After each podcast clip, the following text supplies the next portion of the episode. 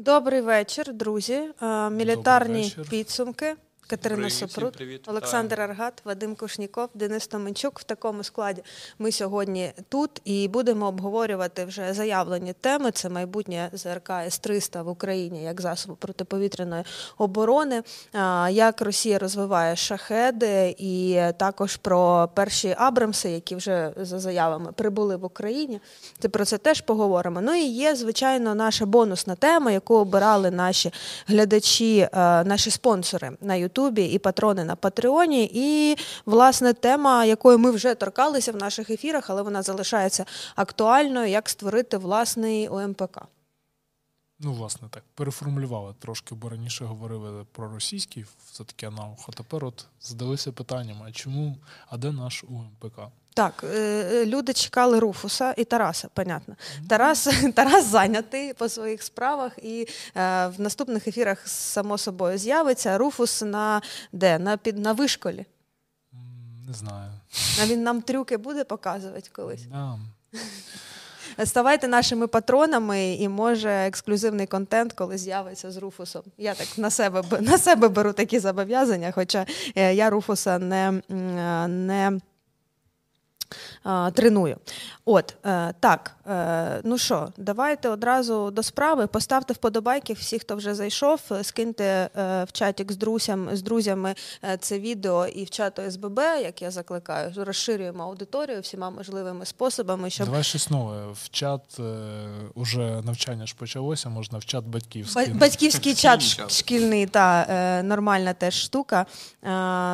Так от, е, знаєш, завтраками, годують завтраками про Тараса пишуть. Ну, ж... Тарас, якщо ти це бачиш, ну, будь ласка, приходь на наступний ефір, люди дуже просять. Відкладай всі свої справи, дуже треба. Е, Руфуса мобілізували, припускають. Е, так, ну що, давайте почнемо з С-300 і Дуже простий інформаційний привід. Насправді Болгарія погодилася передати Україні ракети до цих комплексів. Е, в принципі, розмови про те, що Болгарія може їх поставити. Українці восхитілися. Ну, знаєш, українські медіа написали, що е, не не працюючі ракети передали. Давайте з цього почнемо і роз'яснимо, що значить, е, що значить непрацюючі ракети.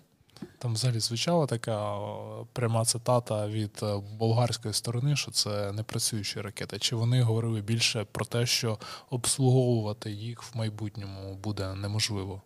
Тут, напевно, що питання стоїть в той площині, що кожна така складна та серйозна техніка вона має свої регламенти по обслуговуванню. Це по-перше. Тобто є терміни, де проводяться контрольні заміри їх стану. Е, провіряються вузли та компоненти цих е, складових. І момент другий це наявність можливості проведення таких робіт. В даному випадку країна-розробника це Росія в недалекому минулому Радянський Союз. Е, залишила за собою це право, і вона не дуже активно проводить подібні роботи. Тобто, це виходить, що ракета, яка у вас є, ну, в даному випадку в Болгарії, ви не можете зі 100 там, відсотковою впевненістю сказати про стан цієї ракети, чи працює вона, чи не працює і немає технічної можливості перевірити цей момент. Це в тебе знаєш якийсь новояз не дуже активно здійснює ці роботи для означення того, що Росія не збирається їх, звісно, проводити. Слухайте, Вони... пишуть пишуть глядачі, що угу. тихо, тому давайте трошечки ближче до до мікрофону. Трошечки гучніше, добре. Так. Тут питання таке, що вони проводили політику таких е, обіцянок, тобто вони планували ці роботи там, починаючи з 16-го, потім все перекладали, перекладали, і дійшло до того, що в принципі, нічого неочікуваного не сталося. Ці роботи проведені не були. Ну, в родному вигляді. Чисто так, просто що згадалося. Схожа історія з авіацією болгарською Су-25, так? Е, Ні, е, тут в них прямо нещодавно була проблема з ремонтом міг 29 а саме вони шукали, де їм ремонтувати декілька двигунів до цих літаків. Спочатку думали за наш Луцьк. Підсумку, наскільки я пам'ятаю, домовилися з поляками. Також була історія, те, що вони е, нібито хотіли у поляків купити декілька двигунів. Е, тобто, а щодо Су-25, то вони якраз встигли до 22-го року провести таку доволі нормальну модернізацію Білорусі. Але там теж було просто розтягнуто по Так, воно було розтягнуто, як завжди в них. Та. А от е, з мігами, здається, вони мали ремонтуватися в Росії, але щось не склалося. І вони, здається, навіть штрафунули, так. так. Не здається, але в підсумку, було, так. підсумку вся, напевно, доля російського радянського зброєння Київ Болгарії, воно все йде до того, що вони його рано чи пізно позбудуться. Але в нашому випадку краще, ну, щоб не було таких ситуацій, що вони там нам віддають С-300, а взамін отримують безоплатну Петріот то краще вже нам Петріот, ніж там брати щось. А от це питання до дискусії, до речі. Але давайте повернемося до внесення якоїсь ясності в це питання, що я поставив. Чи справді мова йде про несправні ракети, чи йде мова про необслужені ракети? Тобто, що значить взагалі несправна ракета? Значить, що в ній щось поламалося, так? Тобто є встановлений факт, що все, ця ракета не може летіти, її треба поремонтувати. А болгари в даному випадку мали на увазі просто, що ракети, у яких вичерпався регламент. І, типу, у нас немає можливості, в українців є.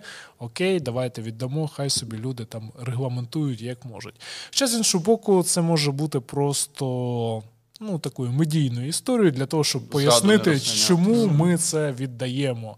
Тому що ну, в Болгарії там є велика все-таки частина населення проросійського, і їм це так подати для електората може бути Що ми не здаємо дуже ок. свої запаси. Да, да. Ну і взагалі, можливо, просто вони пам'ятаєте на початку війни таку дуже жорстку позицію займали, що ми там не віддамо наші ЗРК, це послаблення нашого ППО, і треба якась вагома така причина, щоб це пояснити. Ну а що?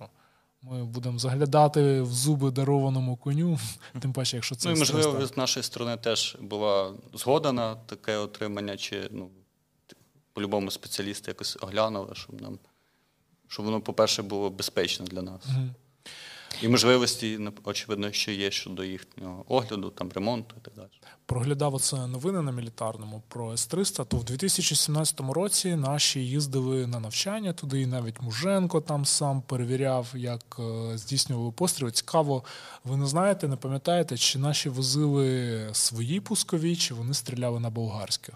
От щось не пригадую, але в них ці навчання практично Шабля 2017. щорічні, практично. Ага. Так. Ну, з пусками.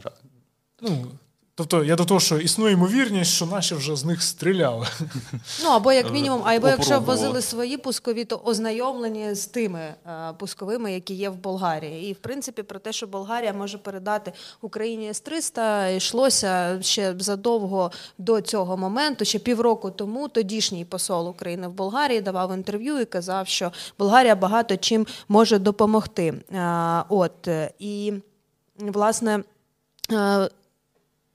Давайте поговоримо про те, а яка роль С-300 в системі протиповітряної оборони України до повномасштабного вторгнення і після моменту повномасштабного вторгнення. Я тут зауважу, що ще в квітні минулого року Словаччина передала Україні свій дивізіон С-300, єдиний, який в них був, більше не було. І більше інформації про те, що Україна отримує С-300, не було. У них була яка ПМ. ПМ. У, а індекс один чи угу. ну так перше нам. А я просто ще з Болгарією хотів завершити, Соркать. А якщо да, якщо вони віддають ракети, то який сенс їм лишати пускові? Чи у них там ще є ракети, на які не вийшов регламент і розтягує цей процес в часі? Е, ну знову ж таки, те, що ти казав, що вони е, у себе заявляли про те, про те, що вони не те, що вони несправні, а те, що там вони не можуть обслуговувати, а для себе лишають частину ту, яка більш-менш, ага. Е, де де не вийшли строки. Ну, очевидно, маючи ще ці комплекси, то певну кількість ракет вони собі залишають, але ну, підсумку, підсумку кажу, що рано чи пізно, напевно, у нас знову ж таки буде. Бо навряд чи позиція Москви в цьому питанні якось кардинально а, ну, час іде, Кого цікавить час зараз позиція Москви реально? Я до, до цього нагад, нагадаю, коли Словаччина передавала, там Лавров робив заяви, що вони червоні це будуть лінії. Да, що там щось червоні лінії не можна пройти. Зараз це виглядає так. угу, Добре. Наступний. Хто хто далі? Ну і загалом питання: а чи потрібні нам пускові? Чи гостро стоїть питання там на Орексі, якщо подивитись, то зафіксовано, що ми втратили десь штук 60 різних е, модифікацій пускових С-300, а з іншого боку, за інформацією, яка була там в мілітарного на кінець нульових років, то було десь 50 дивізіонів С-300, і це залежно від того, чи це ПТ, чи це ПС. Загалом можна говорити, що було десь, мабуть, під півтисячі пускових установок. І якщо припустити, що всі інші лишилися, окрім цих, що втрачено, чи справді для України це гостре питання, що ну, саме пускові установки? Ну, Все таки ракети більш ще важливі. При окупації Криму, наскільки я пам'ятаю, залишилися. Да. Mm. Ну окей, да, добре, тоді викреслюємо. Ну, мені здається, що саме пріоритет в ракетах до mm. пускових. Ну, очевидно, що пускові знищені були, так, бачили. Ну, напевно, все ж таки в ракетах проблема у нас. Ну, в будь-якому плані. Але лишні не, та, лишні не було. Ну, на С-300 досить значна частина роботи лягла під час попереднього холодного сезону, коли росіяни намагалися винести нашу енергетичну інфраструктуру. І тоді, якщо ну, в середньому виходить в місяць там більше сотні було прильотів. Е, е, і під 200 деякі місяці, mm-hmm. що бувало, що там за один пуск е, в районі сотні криватих ракет, і якщо там брати розрахунок, що на одну ж кривату ракету кілька пускається зенітних ракет для того, щоб збити, то це очевидно були там тисячі ракет розстріляні. Так, розхід великий, цілий багато. Звісно ж, працювали інші системи протидії, там і БУК, і СПЗРК. Ну, Зараз і... ну, на, на даний момент вже трошки маємо більше різних комплексів, в тому числі. Е, ті ж, наприклад, гепарди проти там дронів, так uh то можливо трошки розгрузили С-300, але але загалом, да, може бути така ситуація, що у нас є багато пускових, відносно нових, робочих, є радари до них, пункти управління. А от е, з ракетами е, хто знає, як має бути, і така задача для наших закупівельників вишукувати їх по світу, де там тільки можна знайти і збирати. Ну, дякуємо болгарам, словакам. Ну і най, найближчий та можемо найближчий кандидат насправді на таку штуку. Так, зараз щось в мене тут не перемикається найближчий кандидат це Греція. Ну, от, це, в принципі, е, прапори країн, е, які є операторами систем С-300. Зрозуміло, що частина цих е, країн це як сказати, прямі сателіти. Сателіти в певному в певному сенсі Росії. Ну там Північна Корея, Іран, Венесуела, мабуть, також Єгипет. там багато багато ну, є політичного впливу. Індія, так само.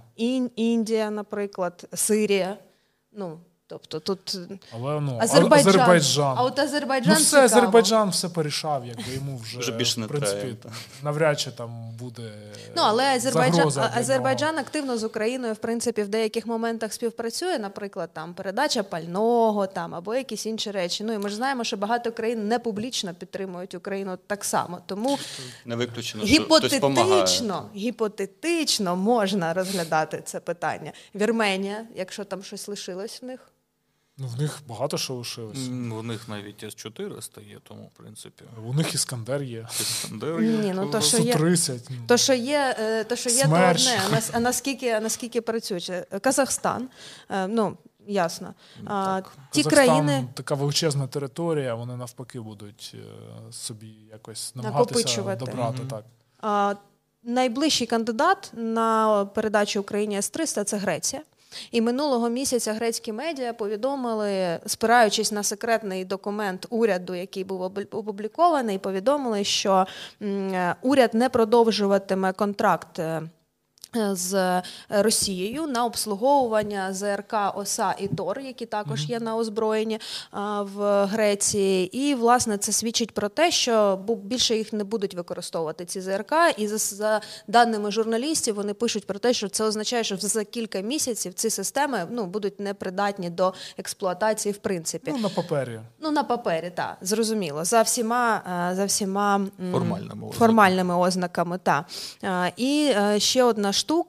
Там в цій статті грецьких медіа написано, що АС-300 взагалі е, дуже довго не обслуговувався комплекс, який є в Греції, тому взагалі питання про його придатність. І в принципі до Греції зверталися ще минулого року з проханням передати, ну як.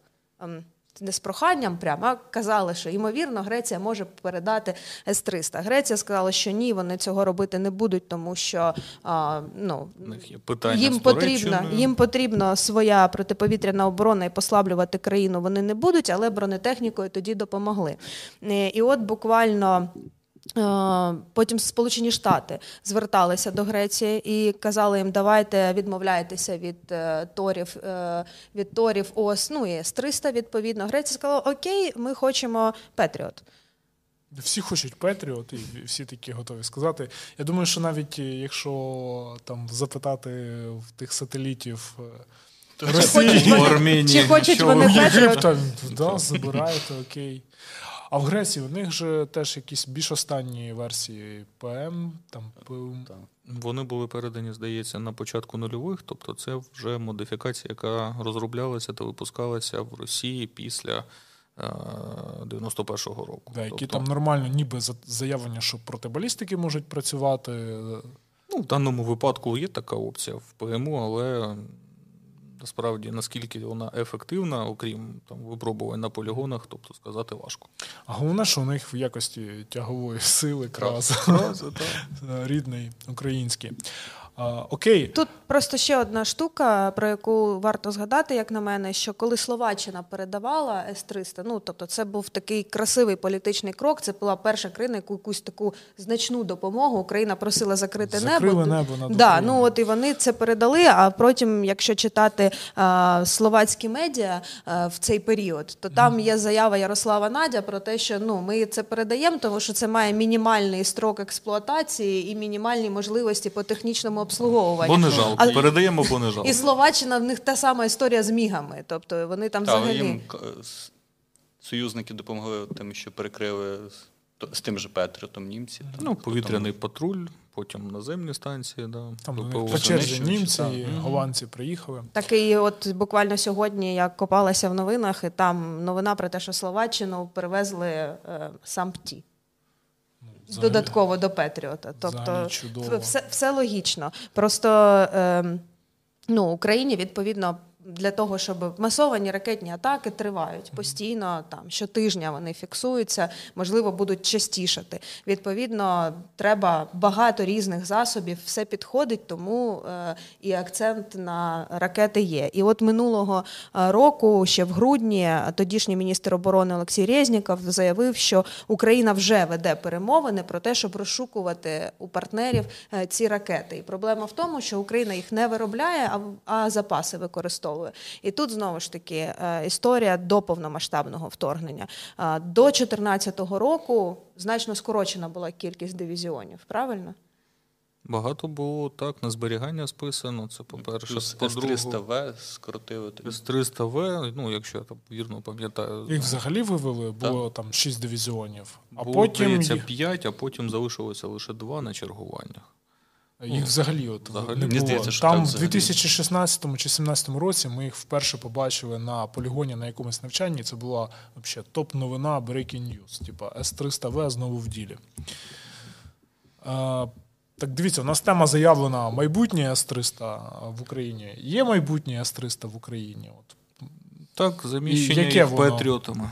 Ну а якщо підтримка і якісь варіанти з модифікацією. Ну, дивіться, от у нас зараз така йде тенденція, що береться радянський комплекс і шукається якийсь аналог по способу наведенню ракети західний, і намагається його туди прикрутити. Таке роблять, наприклад, там з буками-кубами, туди AIM, RIM сім намагаються. Почепити якось. А чи є якісь реальні можливості, аналоги, щось знайти схоже для С-300? Тут можна зазначити, що те, про що ви зазначили, воно має місце для комплексів середньої дальності, і вони по масогабаритним своїм показникам ну, не є такими уж великими. І принцип дії в них е, плюс-мінус був тотожний. Про що мова? Мова про те, що на С-300, саме в пускових установках, був реалізований так, називаний, так, так званий мінометний старт. Тобто взяти щось е, за умовчуванням західних е, виробників, е, ну напевно, що навряд чи вийде, тому що така концепція... Нарешті не іміючі аналоги в комплексі. Е, можна і так сказати. Ну, це була так, так би мовити, фішка радянської інженерної думки, що мінометний старт це прям воно випльовується під прямим кутом, і далі ракета вже може там маневруючи в будь-яку сторону летіти. А західна ж конструкторська школа вона пішла шляхом пологового такого ну, старту під невеликим кутом, а, тому тут вже треба попередньо пускову виводити саме в той сектор обстрілу, який плюс-мінус є потенційно небезпечним для повітряних засобів нападу. А, Тому тут можна подумати, які е, типи ракет, тому що С-300 це комплекс все ж таки дальньої зони дії ППО. Ну, середнього. Ну, середнього плюс-мінус дальнього. Да. Ну, дальнього це якщо ми там будемо по якимось там аваксам. Якщо якісь там останні модифікації, вже там російські, то там можна говорити, що дальнього. А так, то ну, це середнього, по суті, 75 кілометрів чи скільки там. В радянській номенклатурі він рахувався чи вважався дальним. Середнього. От в радянській якраз точно середнього. Дальнього було там С-200. С-200, так. А С-300 воно вже було ну, плюс-мінус дальнім проти чого? Проти аваксів, проти паливних заправників, проти таких великих цілей з великими РП, куди може там долетіти там, ракета та ж там 9М56 та і там подальші модифікації. А так, в принципі, по маневровим цілям, так, це ну, по типу винищувач, тактичний бомбардувальник, так, це 100% середня така зона дії ППО. Тут можу зробити припущення, що, можливо, там якісь е, ракети від комплексів Петріот, але попередніх генерацій, там PAC-2, можливо, вдасться подружити з командно-пусковою, точніше, командно-штабною машиною, з засобами наведення. І це буде такий, в принципі, наш. Ну, Такий, Адаптаційний комплекс ППО. Такий фантастичний варіант питання там економічної доцільності і часу це... на це все випробувати. Хоча так. з іншого боку є там заяви від е, нашого військово-політичного керівництва. По-перше, про якусь спільну роботу з американцями по виробництву.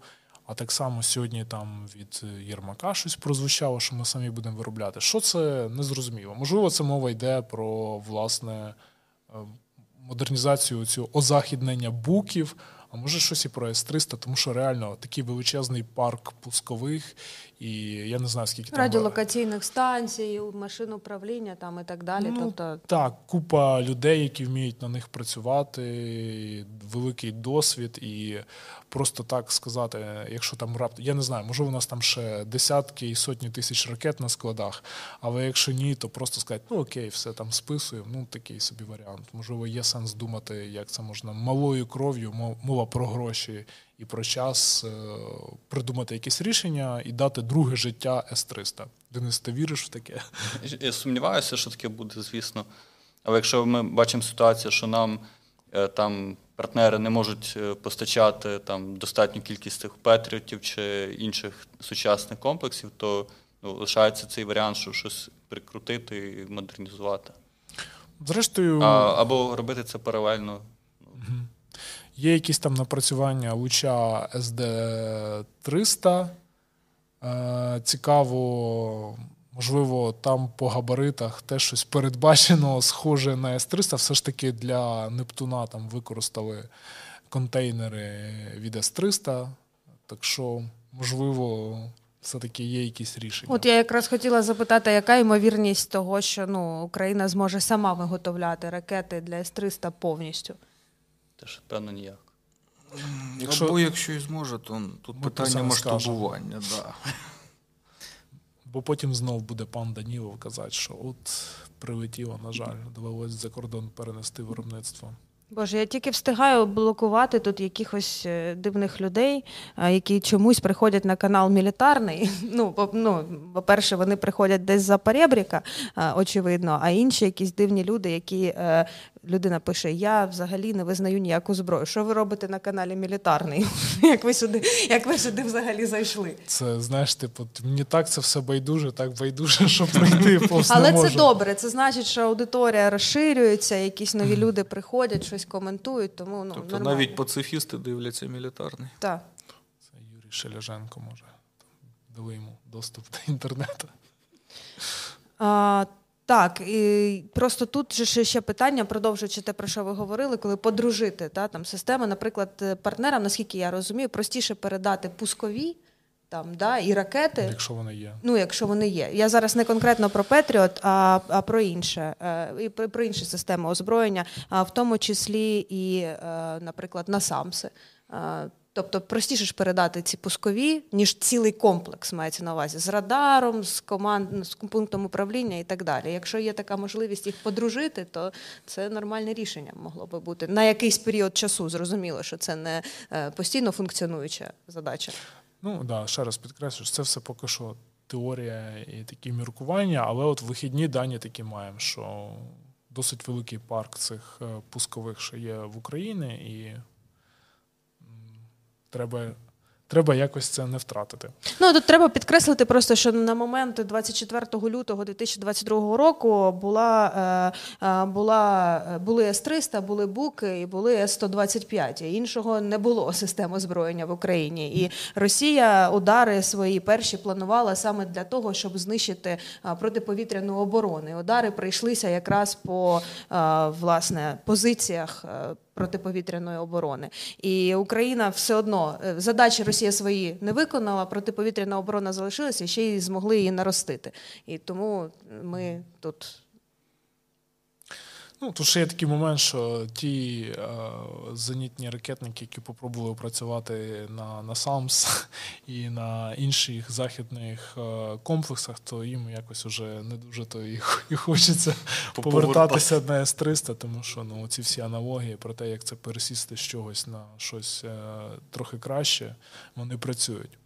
Ну от е, здається, у партнерів головна проблема це радари і командні пункти, а не ракети і пускові. Хіба не так? Так я ж про це і кажу. Що е, пускові і, і пускова ракети... в даній да, системі вона не найскладніша. А от радари, командний пункт це інше. І тому ну з 300 вона ж багатоканальна, може одразу там супроводжувати скільки цілей. Ну, дивлячись... Там, були якісь такі до, до сотні. Ну, це вже там ПМУ-1, ПМУ-2 ті, які в нас, то це, до прикладу, супроводжувати до 10 і щось там до 4 одночасно обстрілювати. Угу. Ну, теж А як же кільчень? Ну, ми вже казали, що кільчень бачили тільки на ролику. Ну і ще ця Різіда з е, Південмаша, яку в Дніпрі судять, вона теж там щось знає, але її судять, тому краще краще не дізнаватись. Як сказав один поважний чоловік, це штанга, так? Ну, різні є, є питання. Так. Питали тут, ми переходимо до наступної теми, але питали, коли повернеться класичний мілітарний подкаст. Спитай, Катя, спитайте Варгата. Я не знаю, взагалі чи він повернеться, якщо чесно, тому що ну, пан Тарас дуже зайнятий. Ми його коли там раз кілька разів в місяць можемо висмикнути так без підготовки, просто прийти поговорити на стрім, а так, щоб це на подкаст, ну не знаю. Так що можливо, це вже історія, саме от такий формат мілітарного подкаста. Але у нас може бути далі якісь нові формати там відеоконтенту з'являтися. Побачимо. Так, е, рухаємося далі. Наступна тема це розвиток е, шахедів. В Росії показали нещодавно е, завод точніше, ніяк не показали, а правильно сказати, що український генштаб вивчав нові шахеди, які прилітали в Україну, і судячи з усього, то це вже виробництво Росії. Росія заявляла про цей завод. Це в принципі ніякий не секрет. Е, показали, чим вони відрізняються, зафіксували. Тобто бойова частина відрізняється, далі силова установка відрізняється, модифікація корпусу, використання нового. Е, приводу і використання блоку комета, власне, є.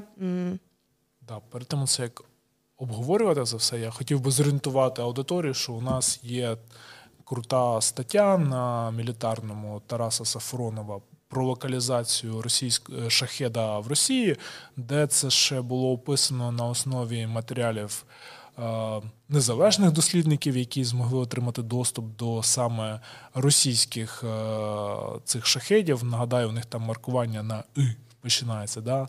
Е, ну, Є таке припущення, що ті, що М це зібрані в Ірані, а ті, що і, то це власне в Татарстані зроблені. І там досить теж е, детально, наскільки це можливо розписано, можна почитати. Так от, е, Росія розвиває шахеди, і, власне, якщо досліджувати цей безпілотник як такий, то е, задача Ірана була максимально Спростити його виробництво і максимально прості компоненти використовувати, які можна купувати на ринку ну, без е, оцих всіх обмежень про товари подвійного призначення і так далі. Е, це ще до того, як е, як вони з'явилися на російсько-українській війні. Ну а далі зрозуміло, контракт з росіянами, ну на якій там основі цей контракт не ясно. Але з того, що зараз відомо про ці російські вже шахеди, то ну вони по якості значно відрізняються від е, іранських, і вони е, набагато ще простіше. Да? Тут е, є ну, якісь знаю, елементи. Так Прямо можна казати, що вони там набагато простіші. По ціні дешевше стало. Що рахувати? А що за рахунок чого? Що там спростішало і що там здешевшало? Ну, в принципі, як ми можемо подивитися на це фото, то з ліва це елемент корпусу іранського виготовлення. Тобто ми бачимо тут е, сотову таку конструкцію, яка і міцніша за своїми характеристиками. І, відповідно, праворуч це вже е, російське чудо, тобто вона просто пола. Конструкція, де можна сказати, що зекономили ще на полімері е, в воду замість міцності конструкції. Як кажуть, мінуси Якісь реально це відчутно щось. Я да, от якраз хотіла спитати, як це Я впливає. думаю, що насправді це впливає більше, звісно, в сторону здешевлення цього продукту. Тобто, тобто на аеродинамічні якісь ну, я характеристики не думаю, та, що в межах того завдання. Така воно летить, воно вибухає. так? 100%. Тобто я не думаю, що там потрібні якісь такі видатні маневрові характеристики, і цей цей виріб е, буде там підпадати Е, вплив якихось таких перегрузок. Тобто це можна записати росіянам у вдосконалення, так? Ну, я б сказав, що це таке раці... Ні, ну, якщо можна робити, рішення. Так. Щось таке. Ну, але Іран зі свого боку розвиває, і от показали шахет е, пуск з автомобіля. Тут навіть відео є, як це виглядає. Вони там якийсь фільм готують про взагалі цей безпілотник. Ну, очевидно, пишаються ним. От так це виглядає. А от пуски, е, які росіяни здійснювали, це доступне відео, тобто тут інший спосіб, тобто там немає цього прискорення під час пуску з автомобіля, як тут е, пуску. Ну, тобто, це є маршовий двигун, угу. це ну, розго, розгонний верніше. Да. Да. Бустер ракетний він не застосовується. Так що будемо робити з шахедами? Ми. Що будемо робити? Ну, Україна теж на цьому тижні з'явилася інформація, мала непогане бачення того, що можна робити з шахедами. Звісно, Україна, е, Сили оборони України наловчилися в тактику, в створенні різних е, маневрових вогневих груп, які там на пікапах з кулеметами, з нічниками, з тепловізорами, полюють на них вночі. Це покладено там на загони тероборони, ДФТГ і якісь підрозділи, які перебувають в ППД поза лінією фронту. Але ну, найкращий спосіб, який Україна пропонувала, це знищувати виробництво. Зокрема, пропонували нанести ракетні удари по заводах, які знаходяться як в самому Ірані, так і в Сирії. Ну і пропонували свої послуги, якщо партнери нададуть відповідні засоби на території Росії. Ну, тобто от, ця власне. Алабуга, да, чи як да, от власне на мапі на, на мапі ця вільна економічна зона, зона, де вона розташована, там порахували, що це десь 2000 кілометрів. Угу. Ну, українці можуть заходити на територію Російської Федерації, як вже було задекларовано, наприклад, по ситуації з Псковом, потім з цим е, аеродром в Курську, да, здається, теж там РДК на себе відповідальність взяв. Тому це вже питання тактики і навченості особового складу. Але сама концепція така, що знищувати краще засоби відтворення, тому що ну реально там літо, вересень, ну шахеди безлімітні там у них фактично. Кожного дня дуже масово. І там летять 30, окей, 25 збили, 5 влучили. Е, шкода дуже значна. Е, з іншого боку, е, коли ми говоримо, а коли в Україні з'явиться український ланцет або шахет, то тут треба, ми про це постійно говоримо, і про це треба як на мене, на цьому наголошувати, що е, тут питання не в тому, чи можемо ми виробити подібний безпілотник, а в тому, які задачі він виконує, і чи є у нас засоби, які виконують ті самі задачі, що й ці безпілотники. Тобто, ну не обов'язково мати якийсь серійний один виріб, який може там е, може. Виробляти може робити те, що робить шахет. Важливо просто в принципі мати багато різних виробів, які теж можуть виконувати ці задачі. І це пов'язано з тим, що Україна заявила, що буде відповідати на ймовірні обстріли інфраструктури дзеркально, і е, показали перші ластівки, так би мовити. Це е, фото від Служби безпеки України, які показали а, влучання по електростанції цього тижня. А от сьогодні опублікували відео вже з Курської області. Також ураження. Це ж два різних два дві різних різні історії. Дві різних історії. Одна раніше, одна от тобто можемо говорити про якусь систему, да? операція відплата. Ну тобто шахеди так несуть загрозу для енергетичної інфраструктури. України, і виходить, що пролунала ця комунікація, цей меседж від України, що ребята в цю гру можна грати вдвох. Якщо ви почнете знову залишати наші міста без світла, то ну звісно на дальній восток можемо там і дозволимо бути з електрикою, але прикордоння відчує теж на собі оцю помсту і буде чіткий е, причинно-наслідковий зв'язок для вашого населення очевидний. Що це не ми там перші почали, а вони ж раділи в минулому році. Да? Пам'ятаєте, що вони так. говорили, що в останні місяці, коли стало зрозуміло, що там повалити енергосистему вже нереально, що ці ракетні обстріли здійснюються більше для того, щоб просто настрій якось ну, тримати ну, росіянам. Це при умові, що якщо це буде масово, то якщо там 5 сіл без світла, я думаю, особливо там нічого не вплине на російську владу і. Та на російську владу нічого не вплине, навіть якщо в області там не є буде. Курська область, а в Курську Але, ну, знаєш, там ще Шебе, Шебекіна, там таке з ним робилося, і всім якби було ну, все одно. Блекаут, е, одне діло там сил, декілька сіл, та а інше, коли б цей блекаут впливав на логістику, наприклад, роботу залізниці, роботу заводів, фабрик, вже інше питання. Ну, якщо це.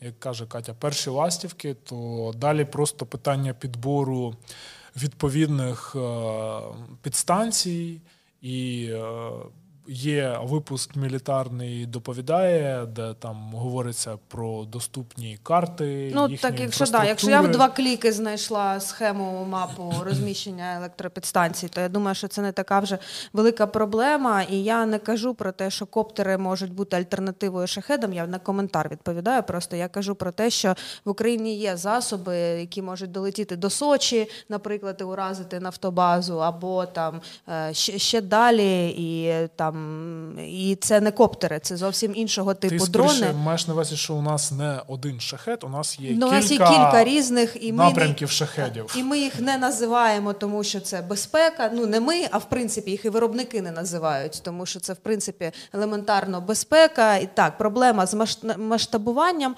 звісно, але е, судячи з того, які розмови є серед виробників дронів, то це якраз от зараз стає вже більш-менш е, розкачується в цьому плані, щоб. Е, ну, Українські виробники вже довели, що вони ну, е, питання шахеда це що? Питання, по-перше, відстані, наприклад. Да? Можемо долітати до Москви. Можем. Показали, що можемо. Питання влучання. Чи можемо, наприклад, точно влучати туди, куди хочемо? Ну, є успішні приклади, коли там різні е, нафтозаводи, нафтопереробні, ще щось теж можемо вивчати. Там далі питання потужної бойової частини. Е, ну, по тій інформації, що там входить, що є он, різні варіанти, навіть там, можливо, і покруче шахеда в перспективі може бути. Тому ця історія теж пропрацьована. Тепер що залишається? Просто це масштабувати, масштабувати застосовувати масовано і, бажано. Та. Тому.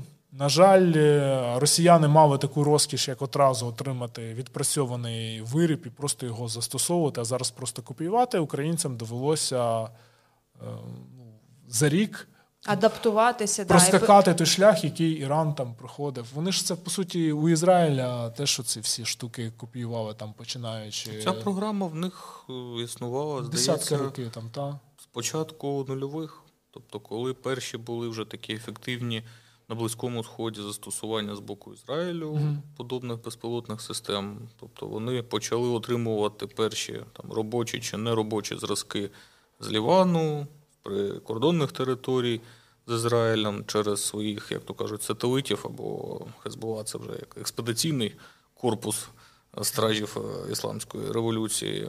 Е, тобто ці технології таким чи іншим е, способом почали потрапляти до Ірану вже напряму. І там шляхом крос-інженірингу або реверс інженерингу вони почали вже власні розробки.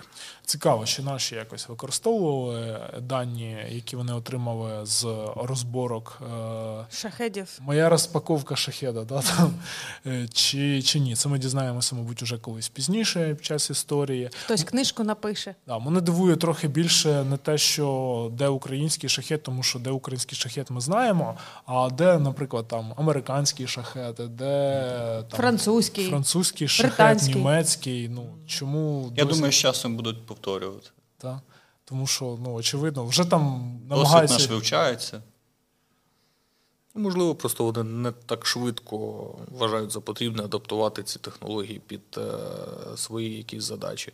Або, як ми бачимо на прикладі того ж Ірану, то подібні речі вони в них були закріплені на доктринальному рівні. Тобто вони відчувають е, свою ну, дещо відсталість в конвенційних засобах ураження. Саме тому вони пішли таким шляхом, розвиваючи, ну як то кажуть, неочевидні моменти для західних країн, котрі мають е, високу там перевагу в звичайних видах озброєння та високоточних видах озброєння, як то авіація, як то флот.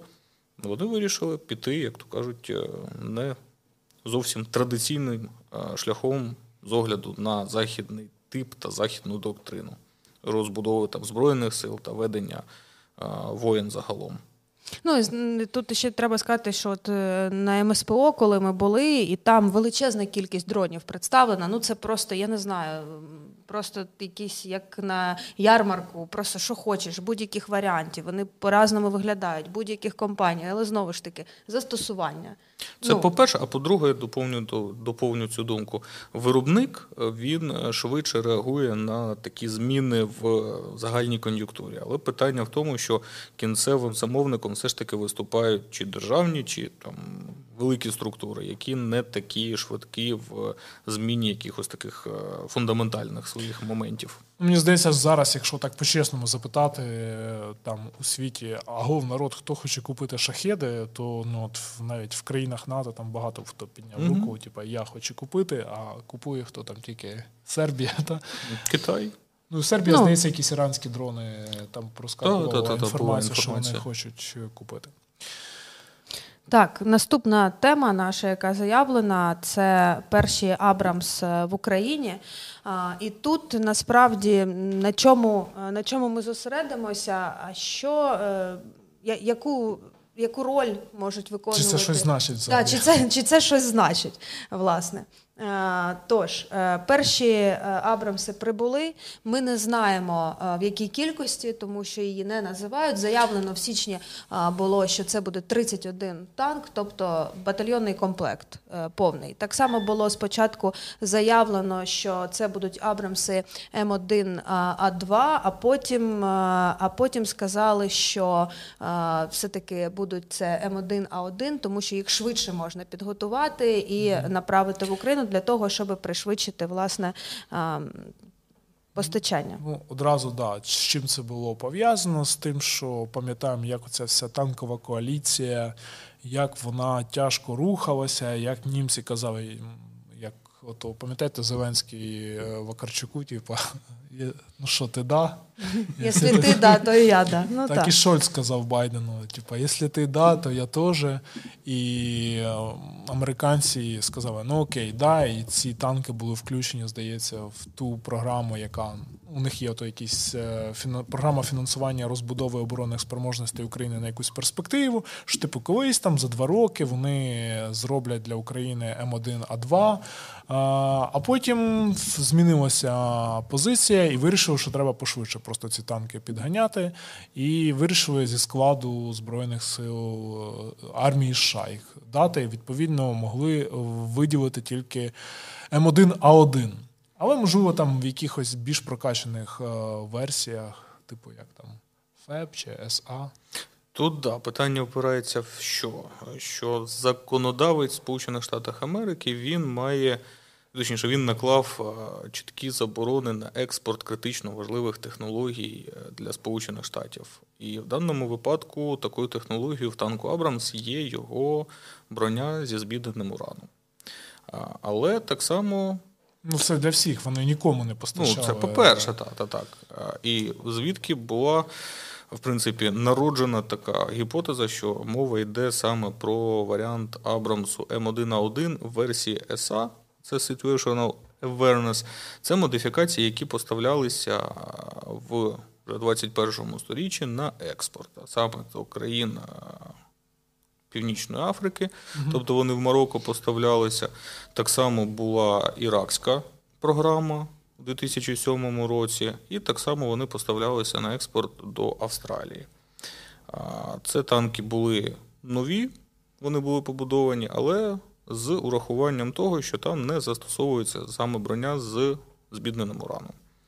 Тобто, загалом це танки оснащені 120-мм гарматою, турбореактивним танковим двигуном на півтори тисячі кінських сил. Е, в них стоїть е, система awareness, е, освідомленості, обізнаності. Обізнаності, да, ситуативної обізнаності, де є приціли з тепловізіонним режимом, це другого покоління. Ну і загалом, в принципі, цей танк він може так само комплектуватися з досвіду іракської кампанії Сполучених Штатів. Е, так званим комплектом е, TASC. Це Tactical Urban Survival Kit. Тобто це ще додаткова броня, яка е, дає танку додаткову спроможність протистояти протитанковим засобам, як то ручні гранатомети або ж протитанкові керовані ракети. Ну, але правда в тому, що насправді ми не знаємо, яка модифікація, і ніде це прямо не звучало. Так. І фотографії, які в інтернеті є, на основі яких люди будують гіпотези, які саме танки приїдуть. Це навчальні танки, на яких українці проходили курси в Німеччині. Насправді це танки спеціалізованого навчального підрозділу, тобто у них функціональна роль е, дати уявленням українцям. Навчальна парта. Да, А які конкретно танки приїхали? Ну і там оглядачі висловлювали припущення, що, скоріш за все, мова йде про танкову роту, там десь 10 штук з цих 30. Ну, Це перша частина. І ще останні новини, що адміністрація Байдена планує розглядає питання передачі ще додаткових 30. Тобто, от уже якщо буде 61, то це буде більше ніж Румунія планує купити. Е, але питання в тому, чи це щось означає, да? чи варто там радіти, ого, круто, ну все, тепер 10 Абрамсів е, зроблять прорив на такмак, чи е, ставлення до появи західних танків, воно за ці місяці змінилося. Ну, я не знаю, ми, ролі. Ми ж просто обговорювали перед ефіром е, цю тему і говорили про те, що коли формувалася танкова коаліція, то виглядало так, що буде накопичення відбуватися е, танків різних танковий кулак. Та, танковий кулак, да, і буде там якась проведена операція. А по факту вийшло інакше, тому що вони всі постачалися в різний період. Хоча Момент нас, був Хоча, втрачений. хоча насправді там леопарди всі прибули, і 2-4, і 2-6 приблизно в один період вони е, Ти прибули. кажеш, всі, всі, які прибули, чи всі, які обіцяли? Бо Всі- прибули не всі, які обіцяли. Прибули не всі, які обіцяли. Та перша партія, скажімо так, обіцяних леопардів, вона приблизно в один і той самий час з'явилася, але по, по факту е, ну, вигляда, не виглядає так, що це стало такою от, цим кулаком. Вирішальною. Тобто, вирішальним. Так. Ну да, зараз велика частина роботи полягає саме на піхоті, яка рухається попереду, яка першою проходить е, змінні загородження, яка вигризає посадки, заходить в окопи противника, а вже потім їде за нею Бронетехніка. броня, якщо їде. Ну, бачили вже, що минулого разу обговорювали, що Деяка бронетехніка пройшла ці зуби дракона на першій е, лінії е, російської оборони, але ну там про танки поки що відеосвідчень якихось, що вони там приїхали, не було. Тому бережуть поки що сили оборони танки Е, після травневих чи червневих, не дуже можливо вдалих е, маршів колоною, коли там на мінних полях була частина. Не те, що втрачена повністю всі, багато з тих танків відтягнули, потім і були відремонтовані. Екіпажі теж значною мірою були е, ну, по тих історіях, що поширювались. е, Вижили, тому західні танки все ж таки відіграли свою позитивну роль. Але от питання їхнього застосування з уявлення, які були, коли там формувалась тільки танкова коаліція, і казали, нам треба там два корпусних е, комплекта, то зараз е, це, мабуть, все-таки їхня роль буде в майбутньому більш така яскрава, ніж зараз. Хоча, от бачили, sorry, я говорю і говорю, що Це це нормально. вже українці навчилися стріляти з закритих позицій з цих Леопардів. Ну, це було логічно, що, що, що так буде, але я тут ще хочу додати, що американці погодили, ну також заявили про передачу а, боєприпасів зі збіднених зі збідненим ураном. От теж ми перед ефіром слухали Миколу Саламаху, який казав, що а, кілька поколінь а, цих боєприпасів, які є в Сполучених Штатах, вони суперпотужні і можуть е, пробивати броню е, радянських росі, російських танків в будь-якій частині самого танку і завдавати ну, значних уражень. Але тут знову ж таки питання про те, наскільки. е, е, Танкові дуелі ці відбуваються. Це ж- Відбуваються. Відбуваються, я Закликаю розумію. вас прочитати статтю Так. Яна один проти чотирьох, де там описаний цікавий епізод, який мав місце Так, а, минулому році. в минулому році на Херсонщині, здається. От е, тому відбувається. Так що Відбуваються, ломи дадуть. відбуваються. Ну і плюс ще треба розуміти, що ці е, боєприпаси ну вони дійсно створені для того, щоб пробивати броню е, якихось ну знач, значну броню, і вони потужні. Е, Нічого там про уран немає. Якщо хочете, почитайте, е, почитайте е, висновок Всесвітньої організації охорони здоров'я. Здається, там це є. Чи де? Чи а МАГАТЕ. МАГАТЕ, да, писали. Ну там це зі здоров'ям пов'язано е, в першу чергу. Та це взагалі Е, якась всі- всі- всі ці- тема всі ці смішні штуки, так. е, боєприпаси. Так що це все російська пропаганда, зрозуміло, але потужність, потужність цих танків вона ну, значна. І це один з найкращих танків в світі, в принципі, тут. Ну і це знак того, що Сполучені Штати прямо зацікавлені в тому, щоб е, ці танки ну, тут перемагали, та, а не програвали. Тому е, велике значення політичне появи американських саме танків. Тому Там- так довго і чекали. Там на цьому відео, де показали Кадирова в Кремлі, він там ну, дуже складно зрозуміти, що він в принципі говорить, ну як таке. Крем-дон. Але, але там ні, та там просто якісь Набір скомкані звуки якісь. І він, там щось, і він там щось сказав. е, Техніка, реклама Абрамсті. Мені здається, що це три слова, які можна було виокремити. Ми цих Абрамов не боїмося. Не- Непонятно. Ну, прозвучало принаймні так. Якісь у нього біблійські мотиви. Ну, щось там да, в них своя своя атмосфера, тому е, ну, очевидно, що треба буде спостерігати, але це важлива новина, що Україна отримала перші Абрамс, тому що коли тільки оголошено було про їхню передачу, е, звучало так, що це ну, як мінімум рік. Буде тривати ця передача, і е, так було не дуже оптимістично, що е, інші види танків будуть набагато е, раніше, а от Абрамси е, значно пізніше. Але все-таки змогли знайти спосіб передати їх швидше. Подивимося, що з цим буде. Окей, то що, до наступної теми? Да, Останнє, до наступної теми теми патрони. Так, патрони і спонсори. І спонсори. Опитування є і там, і там. І це про створення Україною власної ОМПК.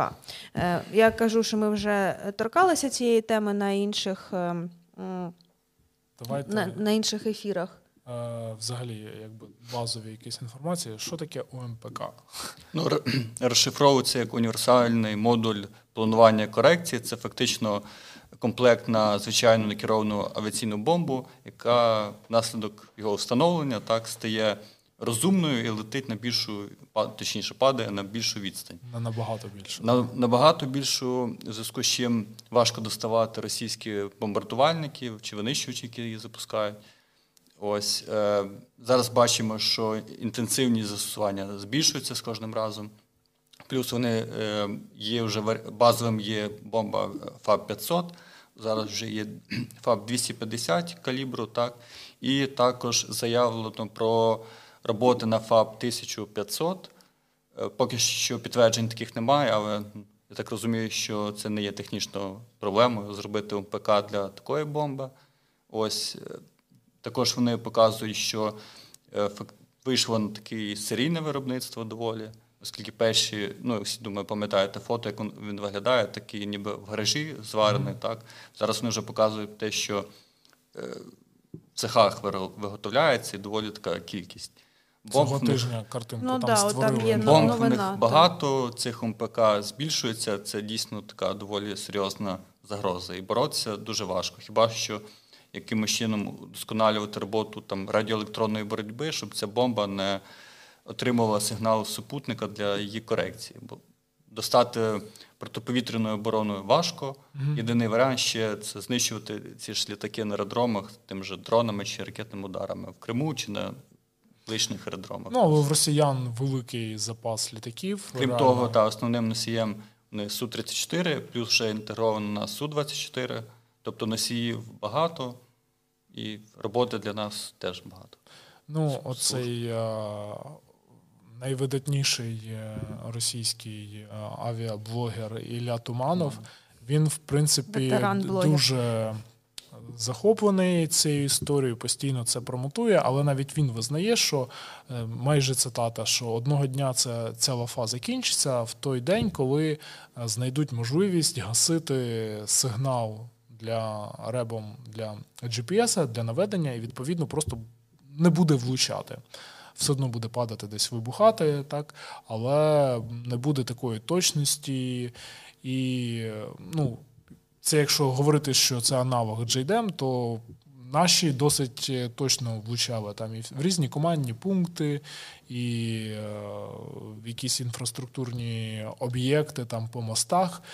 Е, тому зброя справді дуже страшна, і останніми днями їх там ну десятки просто прилітає. Особливо на півдні, там Херсонщина, просто та по, по всій лінії фронту, да. якщо чесно, вже все Тактична там від е, десь Луганщини і по Херсонщині постійно теж прилітає. Тобто, ну це вже таке масове явище. Ну і плюс вони ще напевно в майбутньому їх модернізують той, щоб е, під час польоту вводити координати ці, бо зараз, скільки відомо, координати вводяться до польоту. Mm. Тільки ну, зараз по стаціонарних таких ну, цілях. Чесно кажучи, я не знаю, наскільки це прям дуже сильно щось принципово змінює. Тобто польот триває, скільки там. Ну, Якщо ну там це... небагато, враховуючи, якщо він вилітає ну, тобто, там з Єйська до десь Ну, Бердянська що він за півгодини виявлять якусь там нову ціль, яку вони там не знають. Якщо тим паче йдеться про якісь цілі стаціонарні. Ну окей, типа крута фіча, але принципово мені здається, це багато Ні, ну, нічого це не змінює. Особо нічого не змінює. Я додам, що це в принципі може трішечки змінити, тому що це дає можливість е, бортам бути просто в режимі очікування. Чергування. Вони да, чергують в повітрі, і коли там отримують Окей, координати слушно, цілі, так. І вони можуть просто оперативно вбити ці координати і відпрацювати по вказаній Ну цілі. так, тоді це просто скорочує час на, На ухвалення рішення так. і реагування. Окей. Добре. А питання таке, чого ж тоді ми досі не змогли зробити такий пристрій, тому що у нас теж е, є значні запаси тих самих радянських бомб, носії фактично ну, ті самі. Е, Є, можна скидати там ФАБ 500 із Су-24 і е, ФАБ 250 можна там прикрутити на Су-27 чи, чи не потягне. Ну, якщо ці скидає все-таки джейдами, кидають і літаки поменше. І ФАБ-500 можна на Су-27 прикрутити. От, е, якщо механічно це досить простий виріб, ну що там такого складного? Там що українські інженери не можуть зробити нормальну аеродинамічну форму, щоб воно там в повітрі ці крила розкривалися. Питання полягає в е, цілевказанні, так, в можливості точного наведення. В чому тут найбільша складність? Це, певно, риторичне питання. Ну, по суті, виріб не складний, в чому складність?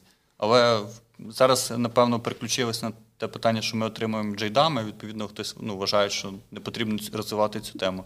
А все ж таки, ми залежні від поставок цих джейдамів. Ну, каже, що ми їх дуже мало насправді Е, якось ну, отримуємо. Наскільки розумію, що, що ми мало їх отримуємо, плюс є затримка саме у заводу виробника по їх виготовленню.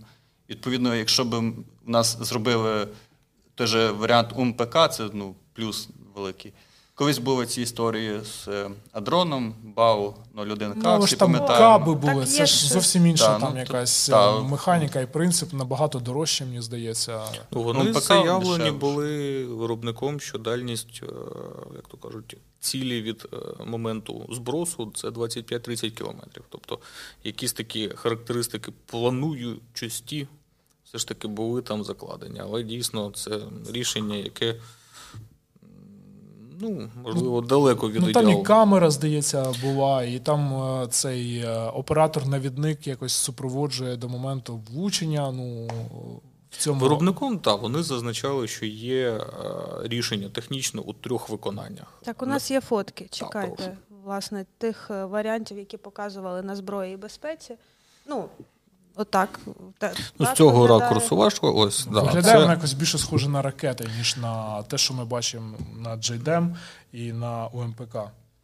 Ну, в принципі, якщо е, можна попереднє фото ще раз вивести на екран, то ось ми можемо в цій, е, в цій проекції побачити, що на самому корпусі е, бомби є крила е, невеликого подовження, які, в принципі, і виконують роль того планеру, яка дає можливість е, їй там пролітати ці заявлені виробником, позначу ще раз, 25-30 кілометрів.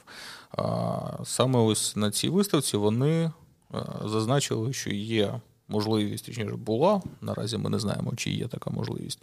Тоді було заявлено, що виріб може бути виконаний в трьох варіантах. Перший варіант це з інерційною системою наведення і корекцією її за допомогою GPS.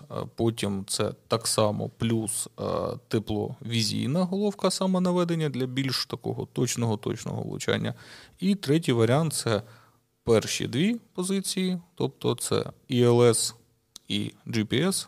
Плюс лазерне целевказання. Але для того, щоб реалізувати таку опцію, тут вже потрібно мати або оператора, який буде наводити Ціле, Це лазер. цілевказівника. Ну так, як то кажуть, е, передового авіаційного навідника е, з лазерною установкою цілевказання, або за допомогою якихось так само сторонніх е, засобів. Ну, зараз ми бачимо, що таку функцію можуть і дрони виконувати, тобто стороннього цілевказання для максимально ефективного влучання в ціль. Але, як показала практика, здається, на цій виставці це було їх остання, як то кажуть, офіційна присутність, і далі ця тема не отримала розвитку. Ну та воно навіть візуально, чесно кажучи, не виглядає як дешевий виріб. Ну, Та, ну, простий. ОМПК, напевно, його най- характеристика це дешевизна і масовість. І вони теж заявляють, що вже так навчилися ним користуватися, доволі швидший процес їх комплектації. Вони, так розумію, складають їх прямо на аеродромі, ці е, модулі.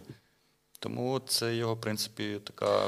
Ну так а, в чому ж все ж таки Так, в чому технологічна штука? затримка там? Ну в тому, щоб е, мати достатню кількість цих модулей з CRP антенами, чи в тому, щоб це все інтегрувати. Ну, виходить ж ніби такий. Ну, все, все понятно. Начебто простий виріб, та, і ми так про нього і говоримо, а з іншого боку його немає. Є, риторичне є джейдам, які е, реп заважає їм е, ефективними бути. Тому що просто відповідно, питання, відповідь на питання просто ніхто не взявся та, за це. Просто Можливо, За- так. задача така не поставлена. То ми можемо побачити, що в тих же модулях російських, які вони зараз е, активно застосовують, е, там є так звана система комета, а вже її наступна модифікація, навіть це комета М. Це так звана CRPA антена. Що вона собою представляє, чому вона дійсно відіграє, ну, напевно, що ключову таку роль у використанні подібних систем. Це е, пристрій, який є е, по факту анті таким антиглушилкою. Він е, дозволяє цьому виробу отримувати безперебійний сигнал GPS, ну а в даному випадку російського GLONASS або Baidu, здається, так, це китайська супутникова, ну, китайська супутникова групировка, яка так само займається геопозиціонуванням. Е, Що стосується е, джейдамів, то американці в свій час вони напевно, що і не задумувалися, що може бути застосування цих бомб в умовах е, активної та щільної роботи е, систем радіоелектронної боротьби. Бо навіть більше це не є класичною системою радіоелектронної боротьби, це окремо е, створені комплекси, які працюють саме по спектру супутникових систем наведення. Тобто вони працюють виключно проти е, систем, які там, до прикладу, GPS, Galileo, теж Байду. Е, І, власне кажучи, чим приводять цілий комплекс, ну, можна сказати, що негодність, тому що без даних систем на- з наведення вони просто падають в молоко. Правда, це виходить, що це історія, яка грає в дві сторони. Е, Якщо ти врубаєш цей реп, то відповідно і ніхто з твоїх на цій території не може користуватися там GPS. Саме так. Саме так. Але ну, тут питання що в тому, що а, GPS, а, ну, його і так майже немає в, той, в зоні бойового зіткнення за рахунок саме роботи е, систем РЕП, але ж його ще не використовують е, з огляду на те, що він може так само пеленгуватися. Тобто, якщо ти будеш користуватися GPS-ом десь в польових умовах, то тебе відразу затрекають і відповідно ти станеш Не гарною факт, що відразу це ж пасивно все-таки приймачі працюють. Ну, коротше. Коротше, це ідея для стартапа створити український УМПК. В принципі, може До речі, ще тема новина дуже була, що Сербія якийсь свій Так. варіант там. Да, на цьому тижні на виставці Плюс серби Туреччину показали. згадуємо, що є варіант. Я думаю, що це було б цікаво там і нашим сусідам, полякам, Азербайджан чехам щось має разом також. зробити. Азербайджан да, він розмовляв в 18-му, здається, році, і активно він їх використовував вже в 20-му році під час другої Нагорно-Карабахської війни. Так це у них свої власні чи у них Ні, ізраїльські? Турецькі, вони спільні, да, QFAP 250. 250, і здається, потім це QFAP 500 вони там розробляли. Ну окей, тоді простіший спосіб у турків просто купити, Вже якщо вже Готовий виріб там. не Ну, ну, насправді цікаво, бо ніде, ну, принаймні, я ніде не чула, не від Брейван не кого. Бре- я в? Брейвані ніде не чула про таку розробку. Теж не чула про таку розробку. Ясно. Хоча- б це логічно було, бо зараз е, там та ж штурмова авіація, ну, всі ж бачимо, як працює. Некеровані авіаційні ракети, вони теж е, не виготовляються доволі, доволі товарних кількостях. Зуні теж не, без, не безлімітні. Так. Вже було відео такі, що видно, використовуються як некеровані старі радянські керовані ракети, які запускають скабрування. Тобто така собі варіант. А маючи якісь такі подібні вироби, ну, якась ефективність більша була, і безпечність, напевно, їхня робота. Можливо, через ми і не чуємо про те, що е, про них, тому що щось робиться. Трошечки оптимізму. Будемо мати надію. Трошечки оптимізму хочеться Логіка, додати. да? в мене ж А ми не чуємо, ну Ну, це у нас якась ми, ми така живемо в такому конспірологія. да. специфічному Це ми вже як просторі, росіяни, знаєш, знаєш, типу, типа. якщо нам про це не ми, мы говорять. люди простые, мы всего Не знать знаю. не можем. Они там наверху. Ну, У будь-якому випадку маю таку сторону надію, що можливо наша така дискусія вона і стане чинником, яка спричинить подальші. Але водночас е, носії е, для, е, для бомб таких е, керованих е, в Україні все одно немає такої кількості авіації, як в Росії. Ну, Відповідно. ну, Міг 29 може возити. що. Чи що? Ну, на міг 29-му тек по Та в перспективі і дрони можуть якісь, да, Саме так. в принципі, носити. Ну що, Кажуть, що GPS-приймач це пасивний пристрій, його не пеленгують. Експертів в окопи. ні, ну якісь дуже круті ці, е, насправді, е, е, ці рерівці можуть пеленгувати. Воно все одно якийсь сигнал лишає там, але ну, для якогось пересічного там чувака з якимось простим засобом рер, то ну, як ти будеш іти з годинником, в якому є там GPS приймач, ну, звісно, виявити це майже нереально. Ну, цікава тема. Треба нею е, більш детально озадачитися. І, відповідно, може десь поставити якісь питання при Ну, нагоді. започаткувати так При дискусію нагоді. з цього приводу, з розвитку Так. подобного типу та класу озброєння як такого в Україні. Ну, Можливо, там, я не знаю, воно безперспективне, і ми помиляємося, можливо, і не треба. Треба щось інше. Ні, ну якщо у нас F-16 повністю перекриють всю тактичну авіацію, то, звісно, не треба. Будуть готові джейдами. Так, все, на цьому ставимо крапку. Там триває дискусія в чаті про, е, про те, пеленгуються чи не пеленгуються пасивні е, пристрої. Я думаю, що цю дискусію можна в коментарях під відео потім продовжити. Ну і можливо набагато більше людей долучиться е, до неї. Так що не стримуйте себе. Дякуємо всім, хто з нами сьогодні був. Е, Дякуємо е, ще раз Олександр Аргат, Вадим Кушніков, Денис Томенчук, бо тут хтось писав: а хто це? Ну, треба Це додавати. якісь мурзики, коротше. Ну насправді все це команда і друзі мілітарного. Так що тут зайвих людей бути не може. Так що до зустрічі в наступних відео. Па-па. Всім па-па.